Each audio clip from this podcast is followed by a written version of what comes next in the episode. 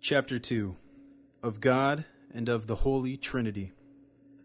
Section 1 There is but one only living and true God, who is infinite in being and perfection, a most pure spirit, invisible, without body, parts, or passions, immutable, immense, eternal, incomprehensible, almighty, most wise, most holy, most free, most absolute, working all things according to the counsel of his own immutable and most righteous will, for his own glory, most loving, gracious, merciful, long suffering, abundant in goodness and truth, forgiving iniquity, transgression, and sin, the rewarder of them that diligently seek him, and withal most just and terrible in his judgments, hating all sin, and who will by no means clear the guilty.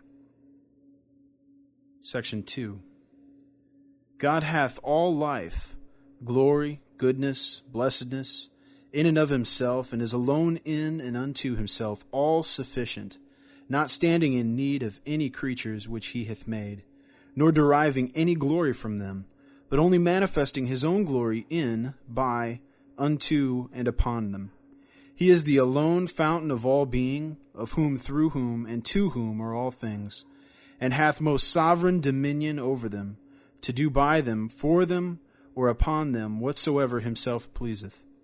In his sight all things are open and manifest. His knowledge is infinite, infallible, and independent upon the creature, so as nothing is to him contingent or uncertain. He is most holy in all his counsels, in all his works, and in all his commands.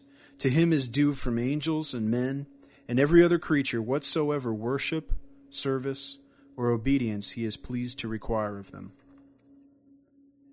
Section 3 In the unity of the Godhead, there be three persons, of one substance, power, and eternity God the Father, God the Son, and God the Holy Ghost.